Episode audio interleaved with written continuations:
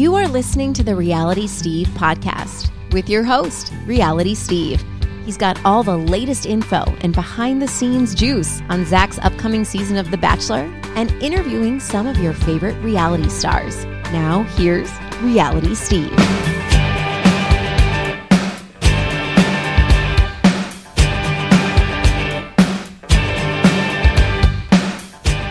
What's up, everybody? Welcome to podcast number 319. I'm your host, Reality Steve, and this is the final Thursday podcast of 2022. No, no, no, no.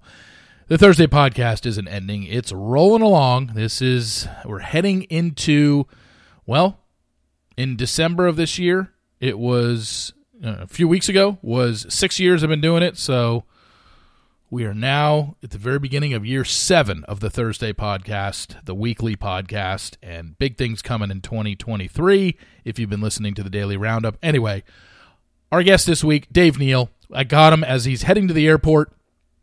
A good conversation today talking about influencing, talking about stand up co- comedy life, a lot of good Bachelor Nation talk, and a lot of good stand up comedy talk, I think. So we will get to Dave momentarily if you have not been listening to the daily roundup, maybe you have heard the news. Well, if you haven't been listening, there's no way you heard this news because I haven't posted it anywhere. But come hopefully Monday, if not Monday, then the following Monday, January 9th, but hopefully this Monday, January 2nd, I am adding a new podcast. Now, it's not going to appear in your Reality Steve podcast feed because it is a sports podcast. I am going to do a basically a daily sports show for pretty much the same way as I've been doing the daily roundup 20 minutes, 25 minutes. It all depends on what's going on that day.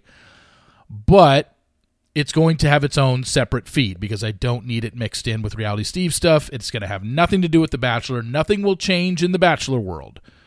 I can promise you that. It's not like it's going to take away from my Bachelor world and my Bachelor coverage and my columns when Zach's season starts on Monday the 23rd. You're still going to get your recaps on Tuesdays, your reader emails on Wednesdays, your Thursday podcast. It just means that I am now going to be doing two daily podcasts a day and your Thursday podcast. So you're going to get 11 podcasts from me a week. Now, I totally understand that my Bachelor audience while there will be some carryover, and a few of you have emailed me and said you're looking forward to my sports podcast, I don't expect a giant carryover. This is more of a passion project for me because you know my background is sports talk radio, and I've never gotten back into it. I've never really had much of a motivation to get back into it because I don't want to go work for anyone else. I don't want to work for a radio station where you're only allowed a certain amount of time. You're probably going to have a co host. And the bottom line is you're restricted by FCC regulations. I mean, this will be my podcast. This is what I've always wanted to do. Now, I'm not doing a full show. I'm not taking calls. Um, it's just going to be we're going to start out. It's called the Sports Daily with Reality Steve.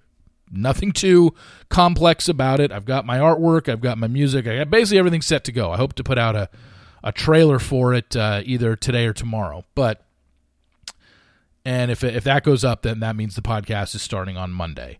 So I am I'm looking forward to it. As I said, it's going to be football extensive, probably up to the Super Bowl, and then we'll transition into NBA and college basketball.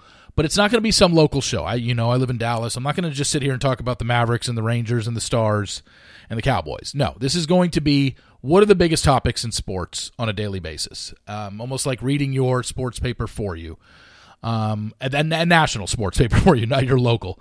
So, and it's only going to be 20 minutes. It's just going to be here's your fix on what's going on, my opinions. I'm going to give some tips. I am going to have some gambling stuff in there. Um, I'm not going to be giving away picks and just being like, oh, you should totally bet this team.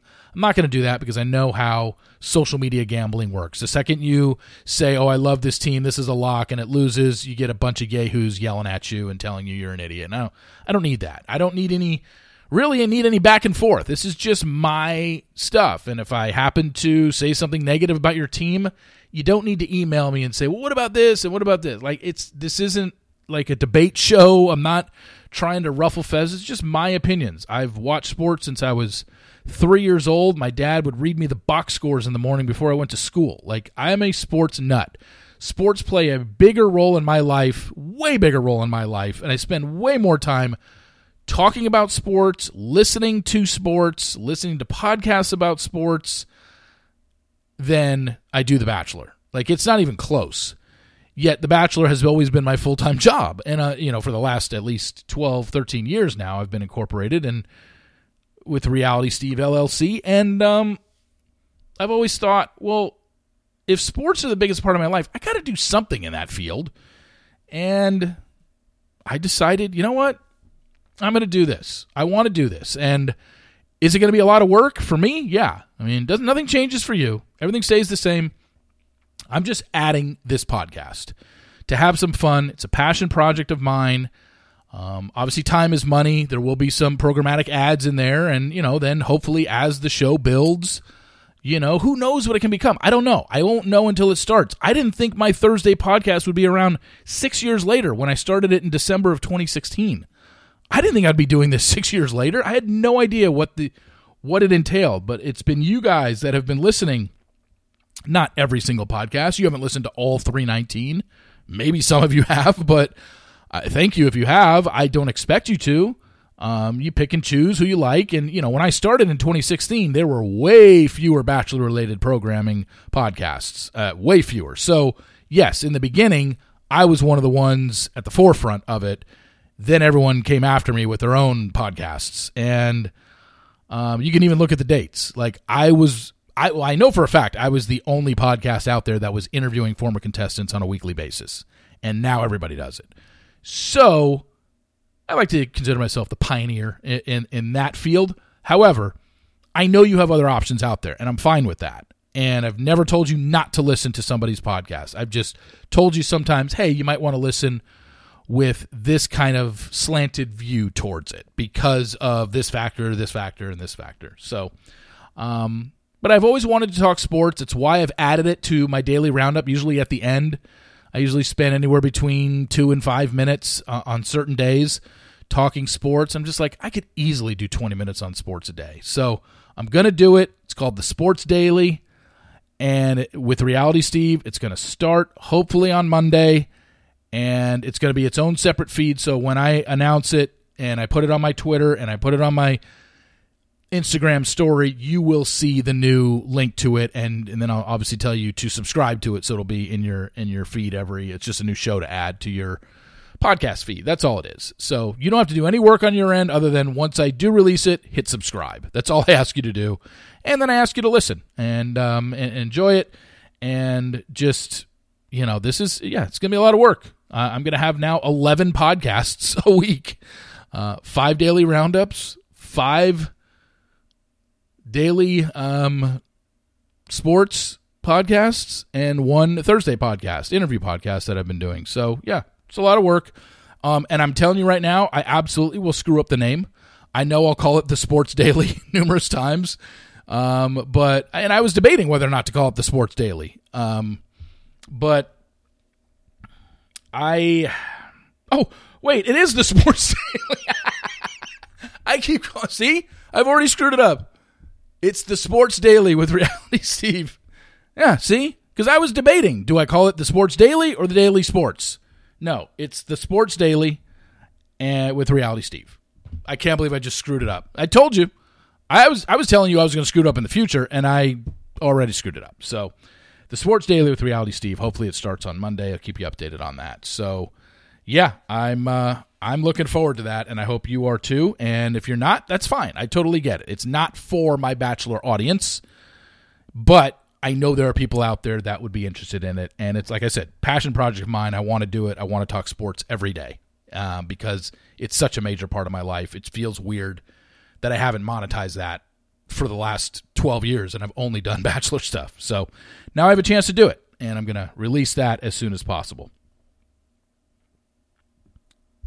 You know that this podcast for the month of December has a title sponsor, and it's brought to you by Danette May and Mindful Health LLC, featuring Danette May's top superfood product from her Earth Echo Foods line. the Cacao Bliss. Nothing feels better than be able to enjoy rich, smooth, creamy chocolate, knowing you are doing something good for your body. You can fall in love with a truly decadent, healthy, guilt free chocolate, removing your cravings, facilitating weight loss, boosting your energy, reducing your inflammation with one simple drink. For the last eight years, they have been the leader in the superfoods market and are proud to have served millions of customers worldwide. That is Earth Echo Foods, Danette May, and Mindful Health LLC. Like I've been saying all month, it's not processed chocolate. You get the incredible benefits of chocolate, the taste of it, and you don't have to worry about side effects of added sugars and artificial ingredients. Earth Echo is offering you listeners up to 15% off your order by going to shop.earthechofoods.com slash realitysteve and using the promo code realitysteve. You're not going to remember that URL. That's fine. Just go to the episode description wherever you listen to your podcasts. Click on Earth Echo Foods. It'll bring you right to that landing page. Buy whatever you want. You can check out, like I said, the Cacao Superfood Blend. You can check out the Island Bliss, the Chai Bliss, the Golden Superfood Bliss, whatever you want. Get on that page, order what you want, and then at checkout, type in the promo code Reality Steve. All right, let's get going. Podcast number 319. Okay, let's bring him on. Uh, he is a stand up comedian and a Bachelor recapper on YouTube. You can check out all his work on the Dave Neal YouTube channel and now a new daily podcast called The Bachelor Rush Hour with Dave Neal that you can listen to on uh, any of your podcast platforms. Uh, can you guess who my guest is? Yeah, uh, it's Dave Neal. Dave, thanks for coming on. Happy holidays. How are you? Good. How are you? Doing well. I think I think you might just be canceled because you said Happy Holidays instead of Merry Christmas. So uh, you know, yeah. I don't. It's whatever people want it to be. I am I am Switzerland with my PC correctness. um, you know, today is three months to the day I last had you on. You were on September 29th, was your last appearance. This will be posted on December 29th, last show of the calendar year fascinating stuff i tell you uh wow you know if, yeah it, it, it, kind of felt like we were due for another chat. We're like uh we're like old people that get lunch at mcdonald's every day. You know we're like we got to get our time in. Yeah it's like i said last time when we had our um on the september 29th podcast where i said look the amount of voice messages that dave and i send to each other during the course of a day or or even a week possibly could fill its own show. Um although maybe some don't need to be out there uh, publicly, the things that uh, we have shared. But um, anyway, since we last spoke, I want to talk to you first. Obviously, a big moment went down in your life. You got married.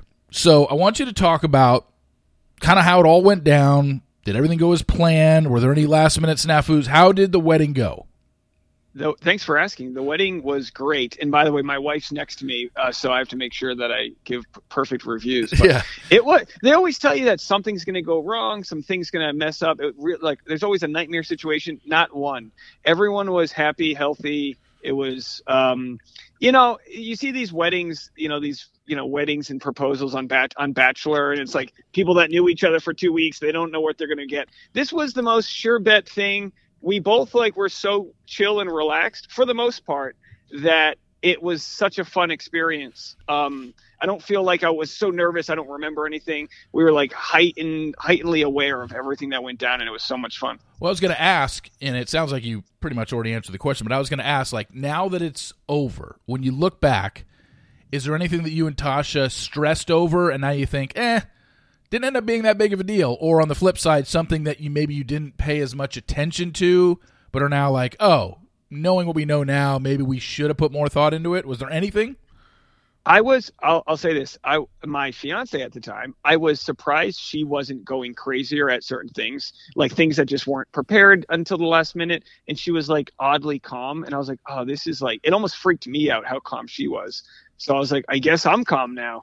Um, there was no, like everything from the florals, every everyone was so professional that we I maybe we just got lucky. There there was a storm the morning of the wedding. It cleared up perfectly. At the I mean everything just like was phenomenal. That I guess yeah, like I guess part of it's luck and part of it's maybe we just put out a lot of fires beforehand but you know it just the the one thing is that they get when when the resort and when everyone knows there's a wedding, they just get you in every direction. You just start giving money away to people. Like you don't even like random people are like, I'm gonna need four hundred dollars for that. You just give it to them. You don't even know what it's for anymore. It doesn't matter. It's like you're just you're like a day. You know, it's like the, the final 24 hours is where they like just rob you blind when you think you're done spending money. But you know, it's a one time thing. Yeah.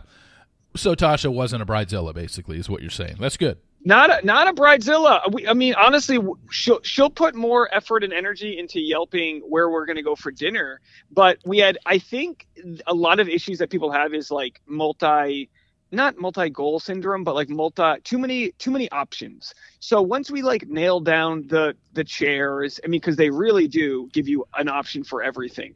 We never uh, you know, uh, we we didn't spend days finding the DJ. It was like we found a guy that was an awesome wedding planner, and we took all of his recommendations on everything, and they all paid off. So I think if if there's any advice for anybody planning a wedding, let the pros do what the pros do, and trust them, and everything that was supposed to work out kind of fell into place. And as we know, uh, you do a lot of stand up work and you've done some in other cities. You're looking to do some more in other cities as you posted on Instagram today. Um, have you, obviously, comedians are always freshening up their material, adding new content. Have you added the whole now I'm married and and wedding day stuff? Have you added any of that material to your stand up act?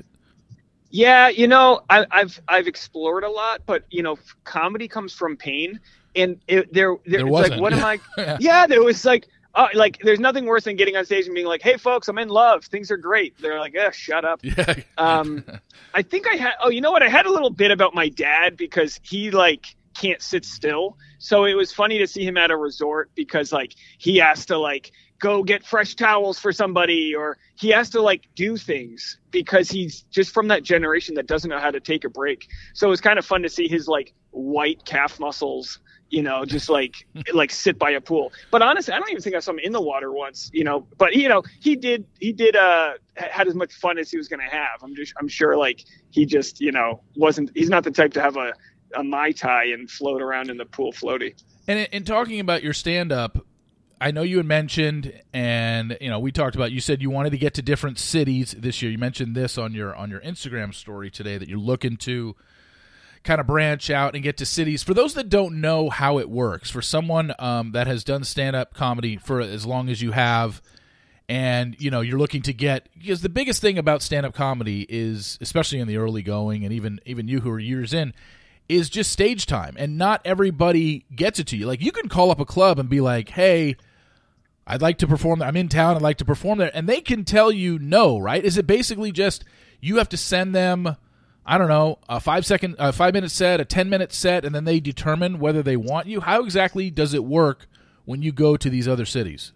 Well, when you're when the most ideal level to be at is in control of your audience and not needing a comedy club, because then you could literally do tours of VFF VFWs. Like, who cares? You know, like there's plenty of clubs where comics got canceled or blacklisted, and they just rent it out you know, their own little brewery. Like I did um when I did Newport, Rhode Island, I did a show at a brewery that had because my buddy was taping his special at the only comedy club in town. So I did a brewery show. We sold it out. I got to keep 85% of the door, which is usually how it works. Um, when you bring the audience, you get like a hefty percent of the door. They're happy to sell drink tickets. So the best place you can be is like the Louis C.K. full mailing list with his audience. I mean, he literally was going to perform in Kiev when the war broke out. He can perform anywhere in the world because he's got the audience. Yeah. So that's that. And I'm not there, but I can definitely, you know, like if it, you know, I can go to a like when I went to New York, I probably had a couple dozen people come out to the shows, which is great. I mean, it's definitely great to have that support. Um, in in the cities, it's always harder to break in because usually comedy clubs will have like a hundred comics that are in their roster that they can't get spots for. Like when I did the show in New York, the next the next show that night had like legends on it. I mean, it had like you, you're competing against the literal like stage time against like Dave Chappelle and Bill Burr and all these comics because they're also performing on those stages when they're in town.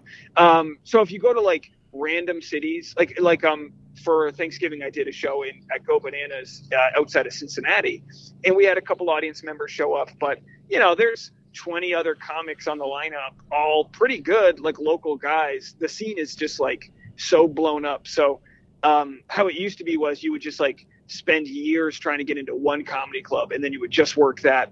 And now, like this post pandemic sort of TikTok famous like comedian world, you can just like find anywhere that'll that that'll have you sell your own tickets and then and then that's that. So it's a combination of both. Yeah. And if I'm in like if I'm in a town like if I'm in Asheville, I might not want to produce my own show. I might just want to do a um, a spot where they might pay me ten bucks and I can just get to know the booker and make connections. You know, so there's no science to it, but the comedy clubs can tell in about five seconds whether or not you're like legit and I could send them a YouTube video, but chances are they're just going to look at my social media, see a couple jokes, high quality video, has an audience, um, you know, 100 friends in common, knows well known comedians. So it's very much like who you know, and you can't just like pay somebody to like get you spots. It's all like old school, like trade. Yeah, no, I, I mean, I've been a fan of stand up comedy ever since I was a kid. I've watched so many specials over the years, whether it was growing up and watching Rodney Dangerfield's HBO special every year or George Carlin's once a year special on HBO. I mean, I used to literally wear out the, those tapes just watching over and over and over again, and not really because I wanted to be a stand up comedian. I just liked watching it. I don't know. It's really weird. You would think somebody that did that would be like, I want to hone my craft and I want to learn it. I just never had any interest in being a stand up comedian, but I used to watch those shows and I can recite sets from 1985 from Rodney Dangerfield's um, specials that were on HBO still to this day and it's just crazy how comedy has changed because like you said it's all social media. Like there's social media comics. I mean sebastian maniscalco is i i believe he's the number one i mean it might be number one grosser. Maybe he's in the top five of of top selling tours. And i feel like he's a social media comic. Like i just started seeing that guy everywhere on facebook. And i think it was mostly facebook clips. And i'm like who is this guy? I've never seen him on tv before but I always Yeah. see his clips on Facebook and and now he's literally one of the top 5 touring comedians in all of America and it just wasn't that way back in the day. You had to get on TV somehow. Well, yeah, you find niche. You, you find comedians like will land in a niche. Like he never asked to be an Italian guy from Chicago, but he brings he gets all these Italian families to come to his shows because his comedy's really family based and like Italian. So you just like see these like Fluffy gets the Mexican market. You just see like these comedians able to build their fan base and not need Hollywood. But you know, when you said you had no desire to do stand up, you're you are like super stand up adjacent with your podcasting. Yeah. That that like you probably just never I mean, most people that get into stand up, it's like out of desperation. It's like, you know, it's like like you try every other form of um I don't know, therapy, really. Like uh, you know, did improv, did uh did all the sketch comedy, did acting, and then you get up on stage and you go, Oh, I can just shoot the shit. I can just just rant about my own issues and you gotta formulate them into like jokes and learn how to communicate. Uh, you know, because a lot of times I'll ramble or you know, the audience won't really understand the premise. You have to kind of like spend years finding the best way to to um to communicate a punchline. You know, um, Kira uh, Mengistu, is that how you pronounce her name? Yeah. She just made made that TikTok video kind of making fun of Romeo. Yeah. And everyone's like, "Oh, she's super funny," and I was like, "Oh no, I get. I mean, I get the attempt at humor, but like, she was kind of redundant. She was like." I don't find Romeo funny, and that's why I don't find him funny. She like repeated the same thing twice, now, and I was just like dissecting the um, efficiency of words there, the you know the uh, the economy of words, where I was like, oh, it's it, it it's like weakened the punchline, and you can see like with Katie getting into stand up, she's learning that if you can say something in five words versus twenty words, five words is always funnier because because you're getting you want to get to the root like it's almost like lightning wants to just find ground and as a comic you want to find the fastest and quickest way to get to a joke. And it takes years to like realize that because our brains are like we a lot of people think as like bloggers and we like recite these long thought out thoughts and it's like that's not how conversation works. And you have to like unlearn a lot of bad habits. I had this conversation once with somebody, a friend of mine, and it was just it was like a it was, it was like something that you would have it was it's the type of conversation you would have if you were completely stoned one night. And my whole premise and I wasn't stoned at all because I don't smoke out or any of that stuff. But my whole premise was why do people find other comedians funny? Like because comedy is so subjective. Somebody, you know, the, let's take the top comedians, Sebastian Maniscalco or Jerry Seinfeld, and you know, like you guys, some of the guys you mentioned, Bill Burr. Um, why are they the top comedians? Why are they so funny? You could be like, well, their content is great. Well, I mean, I guess, but some people probably don't think Bill Burr's funny at all, and Jerry Seinfeld isn't funny at all, and thinks he's, you know, think his jokes are, are too old, and um, and somebody might think that Sebastian Maniscalco's physical humor isn't funny at all. But it's just like, why are they so popular? And I don't think there's really an answer to it. It's just they kind of are. It's just they are because look who shows up at their shows. They can sell out uh, arenas, not just comedy clubs. So I don't know. Do you have a do you have an answer for why some people are just liked better than others? Why there's an established pecking order of best stand-up comedians, whether it's Chris Rock, Jerry Seinfeld, Louis C.K., uh, Bill Burr, you know, just going down the list. Why are they good? Why is why is Nikki Glazer one of the top female comedians out there? Why? Why? I, I don't know. Well, it it really like in simplicity comes down to time in the game. Like they're all 25 year vets. Nikki's at least 18 years in. Yeah. You're like way way past the point of of like excellence there. They were all a lot of them were really good starting, but not everyone. Like Bill Burr was really misunderstood. He was really angry for a long time. Yeah. And he's he still is, but he's sort of just like it's like he's got a 99 mile an hour fastball, but he knows when to use it. He's not throwing it on every pitch. He's not he's laughing when he knows he has to disarm an audience. But like Louis C.K., he's so good at being offensive and coming off likable because he's so um, harmless in a lot of ways. Like he's not aggressive on stage. He just has these terrible thoughts.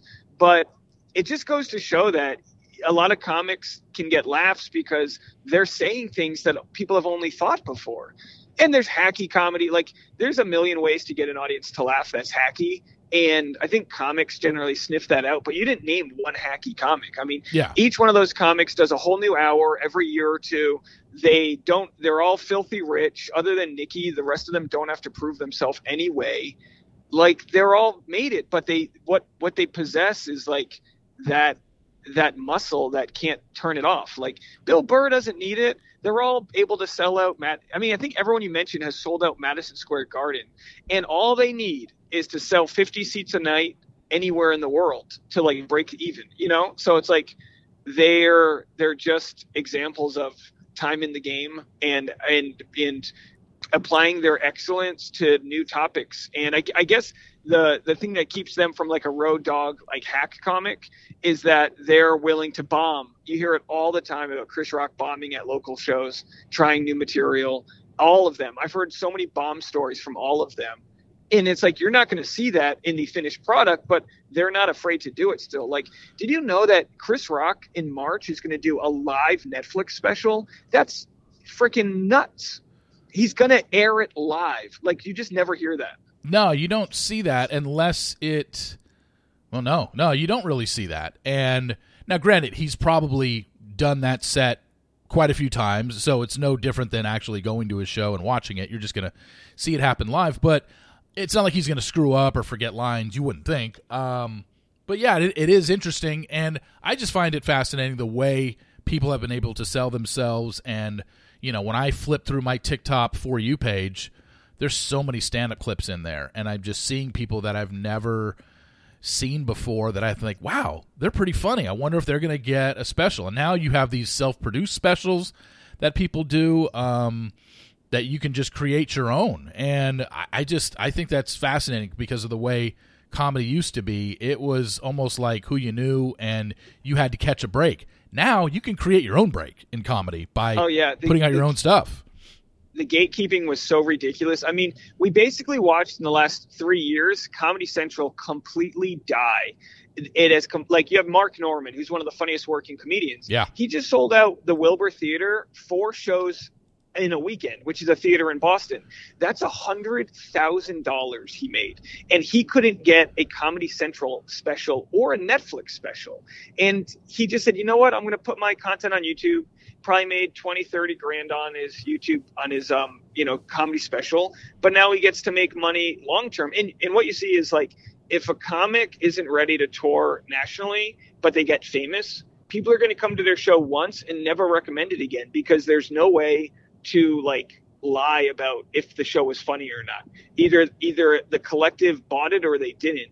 And good comics get to work it out long enough that when they do pop, they're they're able to like you know uh, use whatever tools they can to, to get the audience to laugh. Because like you said, like like Chris Rock's going to have a good audience, but every audience is different, and a lot of comics will spend will will tape their special over five or six sets and some comics will will like tape it two sets. In the first set, the audience kind of sucked, and everything's riding on them getting getting the shot the second set, and it can actually be like a really pressure situation. Huh. Um, even even with a big audience like that, yeah. Yeah, that's interesting. I'm I'm maybe curious to watch uh, to watch his Netflix special because number one, it's going to be something different. Like you said, it's going to be live, and number two, this is going to be his first new special since the Oscar incident, and clearly, I would think he's going to do a bit on that. I would think he's going to do a five to ten minute set joking about what happened at the Oscars with Will Smith. I, I got to believe, and people are going to tune in because I know he's been trying it out locally, and I know he's been trying it out in stuff that hasn't aired. So, um, yeah, I'd be curious to see what he says. All right, um, let's uh, let's turn our attention to.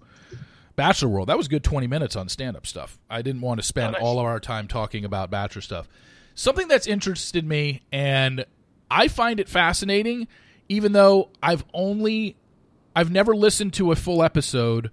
I have seen all of his clips that come across my either Instagram reels or my for you page on TikTok is and I'm really fascinated by it. I think he's doing something that is just not being done by many people at all. And you've covered it a lot on your YouTube show. Is Jason Tartick's show where he's basically getting people to tell us how much they make. And while I would never go that route, I have no problem with him if that's what he wants to do with his uh, with his channel and his um, and his platform. By all means, go ahead and do it. I just I, I don't know. I don't feel comfortable saying how much I made in 2022 and what I made off this and what I made off that. But it's not it's nothing negative against Jason because I think it is fascinating to what he's doing and and having no problem. I know there's this stigma against talking about how much money you make, and he's kind of taking that stigma away by doing this. You cover his show and you've covered clips of his stuff more than I have. What have you gained by listening to some of his uh, content that he's done with some of the guests that he's had? Yeah, so so he basically made it he, he kind of had to reveal his salary in order to get other people to talk about it. And yeah, he made over a million dollars on his social media this year. It's just insane. What's funny is like I'm sure Kaitlyn Bristowe did five times that easy, maybe ten if you factor in her wine sales and everything. So look, she's at the level where it won't help her brand to, to talk about it, but he's at the level where I mean, it's if you're going to be a finance guy and go that angle, you kind of have to talk about it. Um, I I started talking about it last year, but I I've seen how weird some people get when because we live in a time when there's a huge wealth um, inequality out there. And a lot of people like I saw after I reported on Jason Tartick making 1.1 million, someone goes, I just wish he made less and teachers made more. And I'm like, look, that's just not the compare. Like, yeah. be mad at billionaires for not paying a cent in taxes. Have a sensible tax code. But a lot of these influencers, they're they're just making they're you know they're they've built a following. Now you've now you've got bachelor alumni if they don't provide information outside of any trade secrets that they share like once they're done with their tell all if they don't transition into providing information for their audience they will fade into oblivion jason took what he knew which is finance and applied it to you know to the bachelor world to start but he's entering a broader a broader world of influencers. So I think it's really smart. I can't believe he's not he doesn't have YouTube as one of his revenue streams. He's making all that money from like TikTok, book sales. It doesn't have a Patreon. Um, but it just goes to show there's so many different ways to connect with an audience that he's already at this crazy high level and he's not even maximizing some of the bigger platforms. Yeah, it seems like, and obviously his podcast as well. He's obviously making money off his podcast. Did he break it down on how much he made on his podcast? I didn't hear that in this year's episode, but I know it like unlike Joe Rogan, who's got 100% ownership. Like Joe Rogan owns his podcast and he licenses it to Spotify for 100 million dollars. When that's done, he'll have his own catalog. Jason, I believe, has like a 70-30 split with whoever his podcast company was. Yeah. And like the and I'm sure you have 100% like you're 100% ownership over like Reality Steve, right?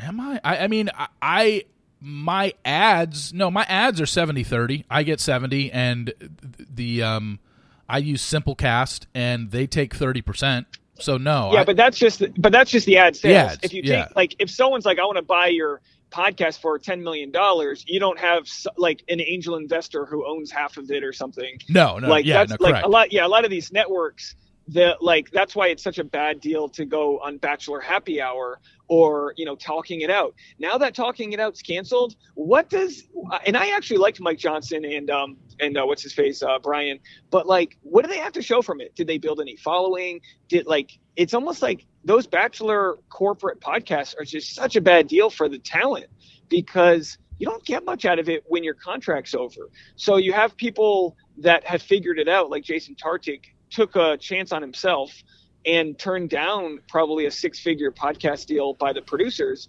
and because of that can make so much more money. So i think it i think the, the salary transparency just goes to show how how royally stiffed people are getting. Like you're like you're the perfect example of somebody who was able to do it all on your own not have a boss and you're probably able to make way more money than if you worked for some you know corporation because you've built this equity and like no one can take that from you as we've talked about in the past. Like no, like 15 people that don't like you can't call some network and get you fired. Yeah. you've you've like you've differentiated your revenue streams enough to like to take care of yourself which is important because whether you're on the right side or the wrong side of an issue you want to be able to share your opinion and you want to be able to um, be authentic. And you can't always do that when you're working for somebody else Yeah, and look, I mean, it kind of is what's kept me going, and it's kind of what uh, that keep that that keeps driving me is the fear of having to go back into the corporate world and working Yeah. for somebody else. Like I, I've been doing my own thing since when I incorporated myself, Reality Steve. I incorporated myself in 2011. We're coming up on year 12 of or year 13 now of me being self-employed, and I don't even know what it would be like to answer to somebody else to have to drive somewhere in the morning to go and sit in an office. Like it, it scares me and it's what is driving me to continue to do what i'm doing because it's so freeing and to have that uh, just freedom of man just get up do what i want when i want and not have to answer to anybody and you know get paid good money to do it because ad, because you have built a following and your following means you know people want to listen to what you have to say people want to read what you have to write and that in turns you know equals revenue based on uh, downloads and clicks and stuff like that and if advertisers want to you know spend up front with you and stuff like that. So yeah i mean it's really it's it's it's the biggest fear and it's what keeps me going is to not get back into corporate america because it's just I understand what people say when they say, "Oh my God, teachers make sixty grand a year, and an influencer that's selling flat tummy tea is making you know six figures." It's like, but you're comparing apples to oranges. I, I yes, we all agree teachers should make more money, but uh, we have no say in that. And if I I I, I don't understand it, there's so many more opportunities out there to make money for somebody who's don't even talk about teachers. Just if you hate your job and you're in a dead end job and you hate going to work every day, there are ways to get out and do your own thing, but it's not going to happen overnight. And I think that's why the fan base of this show kind of sours on the contestants because it literally happened overnight. And with the exception of a few, it's not like they have much of a talent. They have an audience because a casting department picked them to go on a popular show and then afterwards they got a bunch of brand deals because they lasted until three or four, built up an audience, and they can sell stuff based on their followership. So I get it to where the fan base doesn't necessarily think they have a talent, and some don't. Some are just some just have a lot of following because they made it to Final Four on The Bachelor, or they made it to Final Two on Bachelorette, whatever the case may be. But some have Yeah, bran- and- some have branched out and done other things, like the Jasons, like uh, the Hannah Ann's, who's gotten completely away and is doing cooking stuff. There are others, but for the most part, these people are, aren't famous for anything other than going on a popular reality show. yeah, they got a head start and they took a risk by going on the show and they got a head start and that's all it gets you. But you have people like Victoria Fuller who, hey, for all the ways she causes drama, she she has incredible amounts of traffic to her social media and she puts and she knows how to wear great fashion and I'm sure she makes a ton from affiliate sales and, and, and things like that. So information, entertainment, some people like Jason are like way heavier on the information aspect of what makes someone valuable. And then some people are just like fun to watch and you know, but like as much as as much as it pains people to say that people like Nick Viall actually, like I say, a broken clock's right twice a day. He gives good information. I mean, he he generates traffic. Got Kaitlyn Bristowe generates traffic. These people have found a way to go do something with their following. Now they both had their following like the height of Instagram, but even like Rachel Recchia is is putting big numbers together on TikTok, and Susie huge on TikTok and Instagram. So there's there's a way to make it happen, but it's not. There's no entitlement to that following staying with you once your season's over, and it's like join the rest of the club where the rest of us, you know, people online have to find a way to stand out from from others because like you're not the only one in the game. There's a million people who try to do what you do. You're just the best at it. Like you you're out there and your name has that stock because you provide season in and season out and if everyone could do that then they would, but they can't. So the the competition's for sure there. Um, it's just like the algorithms have a way of pushing, you know, right the cream rises to the top. Yeah, I mean, I've said it for years that anybody could do what I do, and they've had the ability to. It's just, yeah, in recent years, have there been more Instagram uh, accounts that have popped up that uh, have have posted stuff here and there for sure, and but it's never taken away from me. That's why I don't care what they do unless I post something and then they you know claim it as their own. That's when I'll be like, hey, that's that's wrong. But the Instagram accounts only add to what I do because it only draws attention. Because I don't know if you've noticed when an Instagram account does post some sort of spoiler, the reaction that I seem to get is, "Hey, they posted this. Is it true?" So people are still, you know, coming to me asking me, which means that they kind of know where their bread is buttered when it comes to spoilers. Because it's one thing to have one spoiler here and there or whatever, but you kind of have to build up a track record like like I have done for 13 years. And this is not some ego stroke here. I'm just I'm just speaking facts. I mean, this is the way it is. I've been spoiling for 12 years now. If someone posts a spoiler last season for the first time, it's like, okay, and you, if you get it right, great, but you kind of have to do that season in and season out to where it becomes, oh, we don't even care if Reality Steve confirms it or not. This person is always right. And it's just I don't think we're ever going to get to that point with someone else where they are constantly right season in and season out they have everything right because the Instagram accounts that have posted stuff right, they are way more wrong than they are right, which is why I've, as I said, it doesn't affect me at all because I know they're still posting wrong information. Unless they want to bat 100, it, it's just not going to happen. And it's not. Yeah, gonna, you're right. You know? Your batting average is extremely high, and people get so bent out of shape when they want to be haters. Because I'm like, look, find me someone in Bachelor Nation that's got a that's got a higher level of integrity right now with their reporting. I know there's plenty of stories you can't mention here that you have, but you just don't have the second source, or you don't have, or someone doesn't want to go on record. Yeah. Like they don't, they don't even know what they don't know that that's out there. That like I have the liberty of like knowing because we sort of bounce things off of each other, and um and I want nothing to do with that. That stress out there when you you know of like breaking stories is nerve wracking. I never got into this commentary because I wanted to do that. But yeah, there's people that like, you know, they'll they'll take big swings and misses and maybe they don't have as much credibility, but you know, there's there's this place at the table for everybody. And um and no, like so how this is your first year doing your podcast every day. How has that been, you know, looking back on this year? Yeah, no, it's been. I started July 11th, so in a couple weeks I'll be six months in. Um, you know, financially, it has been basically a third income. I mean, I make I make an income off of what my website brings in. I make an income of what my Thursday podcast, my weekly podcast, brings in, and now I make an income off of um, this podcast, the daily podcast. Uh, that's a third income, and then starting next week, I'm going to do a sports. I'm going to do a daily sports podcast, completely separate. It's not going to have any pop culture or bachelor stuff in it. But my background is sports talk radio. It's all I wanted to do when I was in college. Got into it right out of college. Didn't like the fact that you know working for other people, working for kind of had to have a big name. Former athletes are going to get hired over somebody who may know more. And you know, I was out of that industry, but sports are the biggest part of my life. Uh, I grew up on it. I watch it every weekend. I watch it daily, and I was adding them to to the end of my daily roundups.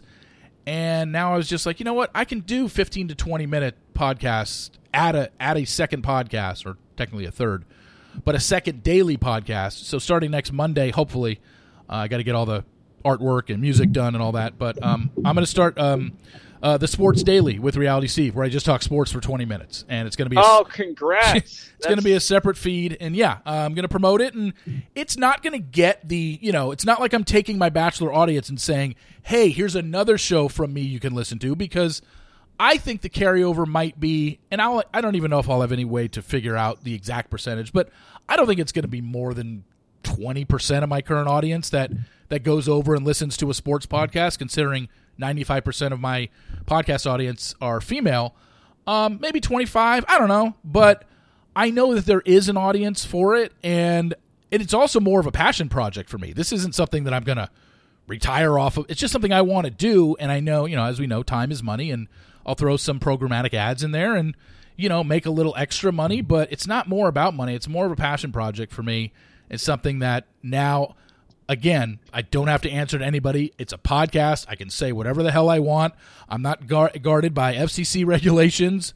I mean, this is what I've always kind of wanted to do, and now I can. And that, uh, so I'm going to start that next week. I'm looking forward to that. So that'll be fun. Oh, c- congrats! I think that's so great. And when you say passion project, those are the things that take off anyway like obviously you had a passion for talking about bachelor yeah. because you've done it for so long. And, and and i as well because it's i love human dynamics and stuff but it's not the be all end all and the the niche is a big one but it does have a ceiling. I think that's great. Um yeah i've considered when i when i finally get like a bigger studio like a barn or something i'm gonna do like a sit down uh, podcast that's more about like hustle culture with with regards to like not jason tartick's where he talks finance but more like the motivational side of why people uh, are entrepreneurs and why they do what they do you know kind of like that blueprint for for like discovering yourself. Because i always feel like whenever i talk about that and as we're talking now about like our own the, the business side of things we're really talking about passions that we have and there's so many people out there that have a passion that don't realize they can go direct to their audience. Like when you talk about teachers not making enough money, it's like, look, if you're a teacher and you teach history, start doing that on TikTok. TikTok's in like short short form content's a great way to share information. Like there's endless ways that people can find their passion and share it with an audience. And with the boost that you'll get from the bachelor crossover audience that follows you to sports, that'll be that'll be a great way to push you into a new podcast category and who knows? It could be ten times your size. Yeah, I mean, I, am gonna I'm gonna see how it goes. It's, you mm-hmm. know, I'm gonna start it hopefully next Monday. It's gonna be a daily, same thing, 20 minutes maybe on the biggest sports topics of the day. It's basically like it's if I were to have a daily radio show on a radio station, it would basically be what my open would be, what my first 15 to 20 minutes would be, setting up the show, and basically just not taking callers and not going as in depth on the things, but just talking about the major things going on in sports and yeah, it'll be fun. I'm looking forward to it, and you know that'll start. The Sports Daily will start uh, hopefully on uh, on Monday. Uh, you know, January second, start the new year and add a second show. Like for me, it's just it's just more work for me. It has doesn't change anything with the Bachelor. Still going to have the daily roundup. Still, you know, we're four weeks away or five weeks away from um, four and a half from Zach's season starting. We're in a downtime right now. We've got barrel scraping Dave going at it, and you know, it's just there's just not a lot going on. We're like, hey, what did what did someone put on their Instagram story today? And, you know, that's that's what we're doing because it's not filming and it's not airing. So yeah, there's not a whole hell of a lot going on right now. However, yeah, you you brought something up which was kind of funny. You were talking about breaking stories, and you're like, yeah, it's just too stressful to break stories. However, you say one thing that's even remotely breaking and people are talking about it and it happened a couple weeks ago with you which was you went to this party um, in san diego right? Uh, the uh, the party Oh, for Lo- Doctor Lovegrove, right? Los, Los Angeles. Oh, it was in it was in L.A. Okay, and and and during this party, you kind of just mentioned, hey. I heard somebody from this franchise possibly being sued for five hundred thousand dollars, and then all of a sudden it turned into, oh my gosh, we got to find out who it is. Dave, who is it? Is it Katie? Because you know her. Is all this stuff, and it turns in, and you weren't even thinking like, oh, oh, I didn't, you know, it's like it turns into such a big deal because that is a big deal, and obviously you're not going to reveal the name, and I'm not going to reveal the name, and we don't even know if it's true, um, based on the name that we know was brought up. Um, it seems like an exorbitant amount. Five hundred thousand seems like a lot because we don't know any details. It's just something that you heard, but just something like that, throwing it out there, just turns into a such a big deal, and it's like it just shows how careful we have to be when we say anything about anyone from this franchise. Yeah, you know what's funny is someone told me like today, someone someone was like, "Who's getting sued for five million? And I responded to that, not realizing they had jacked the number up. So now the now the rumor is uh, five million dollars. Um, yeah, the, it, the five hundred thousand is was the number you heard, not five million. Just to be clear. Yeah. And my my guess is the per, what is it? Loose lips sink ships. My guess, the person who told me that, who is very close to the the subject, is that they were trying, they were drunk and they were trying to like show off to me. Yeah. Because I'm sure you get this. Like, I go to this party. I do not really mingle with many bachelor people. And when my wife and I showed up, we had, I mean, we had a lot of people coming up to us that we were surprised knew who we were, that were contestants and things like that. And and somebody that was there had mentioned this. And um, I don't know. Maybe I I I think I'm gonna leak it. Not not the full info, but I'll give some hints on my podcast, Bachelor Rush Hour. But it's not. I think if they were actually being sued, like it would be somewhere in public record, and I don't think it's public record. So my guess is that it's just been threats of lawsuits. But um, they pretty much threaten everybody. They've threatened Tammy with lawsuits. They send cease and desist to just about everybody. Um, and yet this year, there's a lot of contestants or alumni that are saying a lot about the edit. And that was the one thing they were never allowed to talk about was the edit, like what was true or false.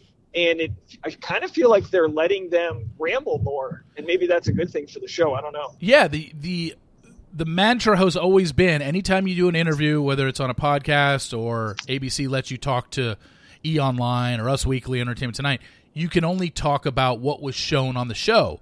But we're getting way more stuff from contestants going on podcasts talking about, well, this is what was shown on the show, but here's what really happened. And we're getting that a lot. And I don't know if they are getting cease and desists after the fact and getting slap on the wrist saying, hey, uh, you know, it's too late to do anything now. You've already put it out there, but don't say that in any future interviews. Or if it's just a, a favorites thing where it's like, well, it depends on who says it. If someone that they don't like and they don't care about comes out and says something like that and shares behind the scenes secrets like a Luke Parker did, we know they sued him. But there have been some contestants that have shared, I thought, just as much as what Luke Parker did, if not more. But they're fan favorites and the show seems to like them and nothing happens to them. So it's almost like you just kind of have to be on their good side, which then turns into why a lot of these contestants don't talk shit about the show and don't really go into what happens behind the scenes because they don't want to get on their bad side and possibly get sued. Yeah, and it's that's the that's the problem with these the fear of lawsuits is that it's just not a fair contract. It's not a fair contract when when some nobody signs a two year or one year contract and then they're able to just have their likeness edited a certain way and then there's and like they can't go back to their normal jobs and then they can't get hired because you know they're they're looked at as a villain or something and you know we say this every year that people aren't as bad as they edit and even though with that said on Zach's season we're going to have a Shanae like character that people are going to hate. And I'm going to say something like, hey guys, I'm sure this person's not as bad. And then people are going to attach that hate onto me. And it's going to go down the list. Yep. Because even though we rationally say, hey, you know, people are trying their best, they're edited a certain way, it's not as bad. Even with all that said, people want to believe that there's ultimate good and ultimate evil. And and and when and then we finally look back and we see someone like Shanae who never really apologized for a, some of the hateful things she said, but most people never explored why she acted the way she did. She she like most people felt defensive and like she was pit into a corner. And we saw on Bachelor in Paradise that she was virtually um, unproblematic, other than maybe a little fight with Logan or something here or there. Her and Genevieve became friends. She actually was friends with a lot of people, and she kind of became a favorite of a lot of the alumni. So, do we believe what an edit said about somebody, or do we believe a whole bunch of alumni that say, "Oh yeah, that person's actually not too bad"?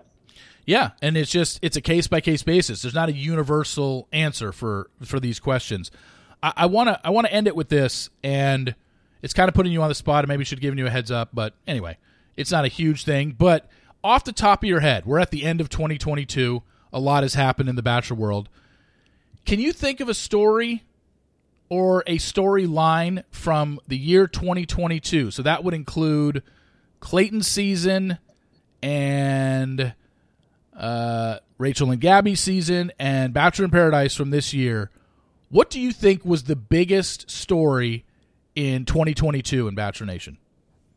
Well, it's a good question, and there's several, but I think the hottest story was Clayton being accused of having sex by the accused, like by the lady. Not, you know, it's not like third hand knowledge, but the fact that she said, "I banged Clayton last night," and she said it in a TikTok. oh, that story. I thought you were going about the show. Okay, okay, that's fine. No, that's and a like, good one. And like, and then we don't even, and then he has to prove his whereabouts due to like through the GPS on his phone. Yeah. What the hell was that? Yeah. And then she gets the hot seat so bad, she kind of goes into hiding, has no idea what sort of trouble she was getting into, provides surveillance footage that clearly wasn't him. Yeah. It was and then meanwhile, he's trying to make his relationship with Susie work out. She's at a wedding shooting as a wedding videographer. People and then she the tension at the wedding comes to being like, "Oh, that's the girl whose boyfriend just banged someone in New York." just that's the type of story that you could see play out like in a feature film because so many things were happening across the country and luckily in what we get to take from it is that how lucky was he that he was able to prove where he was if he lived in new york city no, no one would have believed him Yeah. you know people were even when he said that people were like well he could have taken a red-eye flight and i'm like are you guys insane Yeah, and you know what the funny thing is? Like, I was the one who spoke to her, and I was the one that was basically like, no, uh, you know, uh, Clayton, you know, Clayton put it out there, but there were going to be people that didn't like Clayton who weren't going to believe him. I was the one that spoke to her and interviewed her and said, "Give me all the details," and realized, oh, by the way, it's not true. I saw the video footage. It, it you know, it's not Clayton because um, she showed it to me first. I've already forgotten her name. I don't remember what her name was now. Like, it was such a huge story. I, now I don't even remember who I spoke to, and I'd have to go back in my phone. But totally forgot her name. I'd say that was, I, I, you know what, that one completely was off my radar. I didn't even think about that one. But now that you mention it, that's easily top three for me. I think Greg Victoria Johnny was the biggest story of the year. Like I really do, and even it didn't even happen on the show. Just like Clayton's didn't. It's almost like what happens off show is so much more interesting than what we get on a two hour edited show every Monday night and in Paradise Case every Monday and Tuesday night. But I think the Victoria Greg bombshell in Italy that turned into is it or isn't them? And then it's like we get the first video where someone shows at the Roman Coliseum, but it's she just says it was them, and then we get a picture of them that you that you posted of them from a distance, but it's from behind. It's like, well, it could be them. And then I got the video of them at the Trevi Fountain. It's like, okay, it is them. Holy shit! What is going on? I, you know, to yeah, me, and I, biggest I, story of the I, year. ne- I never get like uh, firsthand info. So when somebody sent me that photo, I was like, well, clearly this has made the rounds and it's been debunked. And then I go, or maybe not. And, and my photo had no proof. Yours was like, hello, you had, and, and still some people didn't believe it. And then you had the subway photo. Yeah. But it's like that story, unlike others that involve exit, like, I mean, we are, there's so many stories this year, like Eric Schwartz ex who called him out. Like there were so many exes calling people out this Yeah. year that the fact that the Johnny story, Johnny Victoria Greg, only involved the insulated bachelor folks, and they still messed it up. Like the fact that they didn't wear um, a, a KN95 mask just to hide their faces. Like there were so many preventable things they could have done. So the naivete that they thought they could go to Rome, which is probably the most basic uh, American travel location in Europe. The fact that they thought they could go there and fly under the radar is just bananas. Yeah, I, and I totally forgot. I mean, you had the Nate story, you had um, you know this Beth story with Aaron uh, recently. I, it just it seems like all the good stories in Bachelor Nation happen off air.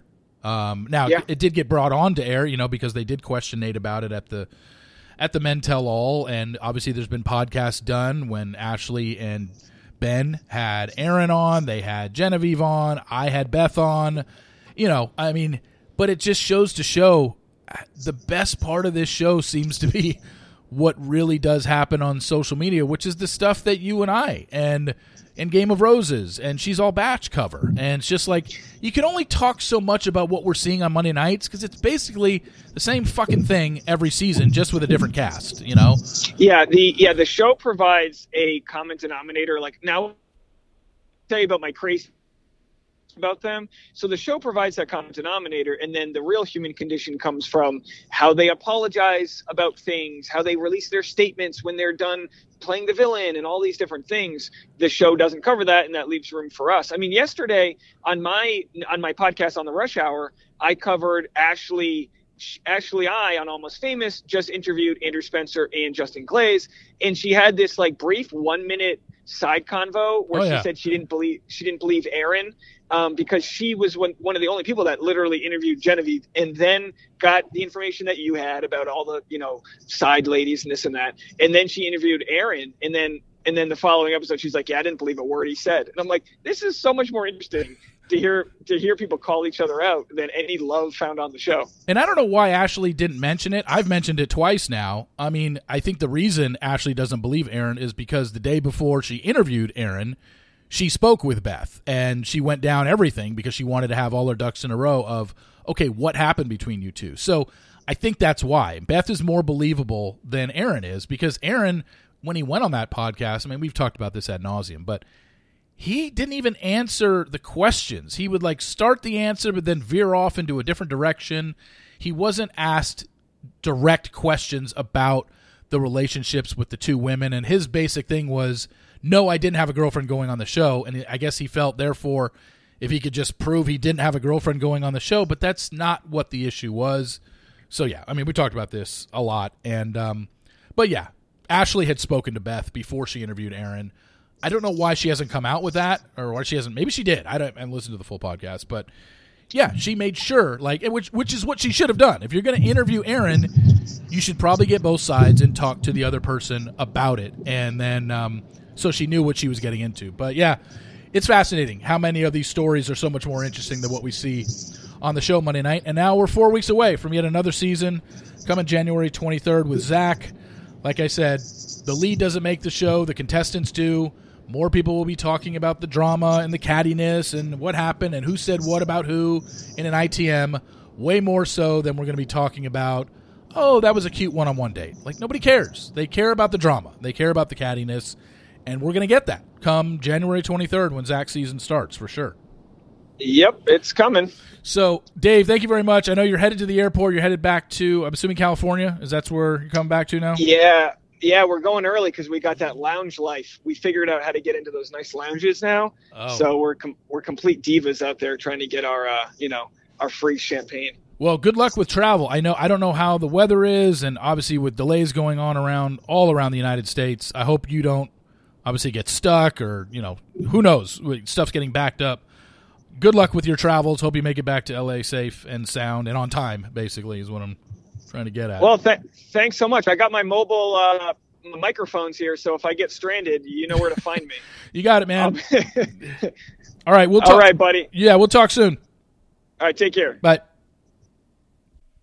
Thank you so much to uh, Dave for coming on. Always a great talk. Really enjoyed the first 20 minutes talking about stand up because, as you know, I'm a huge stand up fan and just the way things have evolved in that business. I'd love to talk to more stand up comedians. It's just tough. I've DM'd quite a few of them on Instagram, but since they don't follow me, it goes to their request folder, and I have no idea if they've seen it. Sometimes they have, sometimes they haven't. But when I'm a person that's not a stand up fellow stand up comedian and not in the podcast world, if they don't watch The Bachelor, you know, why would they have any interest in coming on my podcast? So it's tough. I'd like to talk to more. I like I said, I have some feelers out there. Who knows if they'll ever respond and and come on, but it's just such an interesting job to me, and it's such an interesting career path that can be very lucrative if you're good at it. And it's just like, well, what is good? Some people have been doing comedy for 10 or 15 years and still aren't headliners at clubs. And it's just like, why? Their content is is it not as funny? Well, is it not as funny to who? Because some people might think they're hilarious and be like, how can this person not be a headliner? Their stuff is so funny. And some person sitting there listening to the same exact set might be like, this isn't funny at all. So it's it's amazing how that works. But anyway, uh, I thank you all for listening. Really appreciate it. Wow, 2022 is in the books. That's crazy to think. Thank you all for coming along with this journey with me. You have endured me every week, every Thursday for the last some Fridays. I think I've done like five Friday shows. I had to push it back a day in in six years. But we are on uh, year six. So we're six years in the books of this podcast. That is crazy to me. We started December of 2016. The Thursday podcast will continue, an interview podcast. I think next week we're going to have a really interesting guest to start out the new year. Only the second time they've ever been on, but somebody that uh, is a major, uh, major part of my backstory. Um, would love to. I, I, I can't wait for you to hear this. Hopefully, it happens next week, but it's definitely going to happen. Um, and then obviously you're six months into the daily roundup, and then hopefully starting on Monday, you are going to get the Sports Daily with Reality Steve. That'll be on a completely separate feed. I'll give you the link to that. It'll be posted every day when it's up. So I'm just trying to figure out do I post it before or after uh, the daily roundup? The daily roundup goes up right around 8 a.m. Eastern time every morning. Maybe I wait another hour or maybe I do it before. I don't know because, like I said, it's not the same audience. So who knows? I might post it at midnight. I don't know, and just have it there. I I, I do not know what I'm doing yet with I'm posting it, but it is going to be the Sports Daily with Reality Steve. I've got my artwork. I'm working on the music licensing, and then probably going to get a trailer out there, and uh, hopefully that'll be up in a couple days, and just hopefully be set to go by Monday. So anyway. Thank you all for listening. I hope you had a great 2022. Looking forward to some great things in 2023. Really appreciate all you listeners who helped this podcast survive and keep going. I wouldn't be doing this for six years if I didn't have an audience. Trust me. So uh, I thank you the most and hope everyone has a happy new year. And don't do it, Steve. Don't do it, Steve. Don't do it, Steve. I'll talk to you next year. you get it? next year. Anyway, anyway, thank you very much for listening. Really appreciate it. And uh, I will talk to you next year.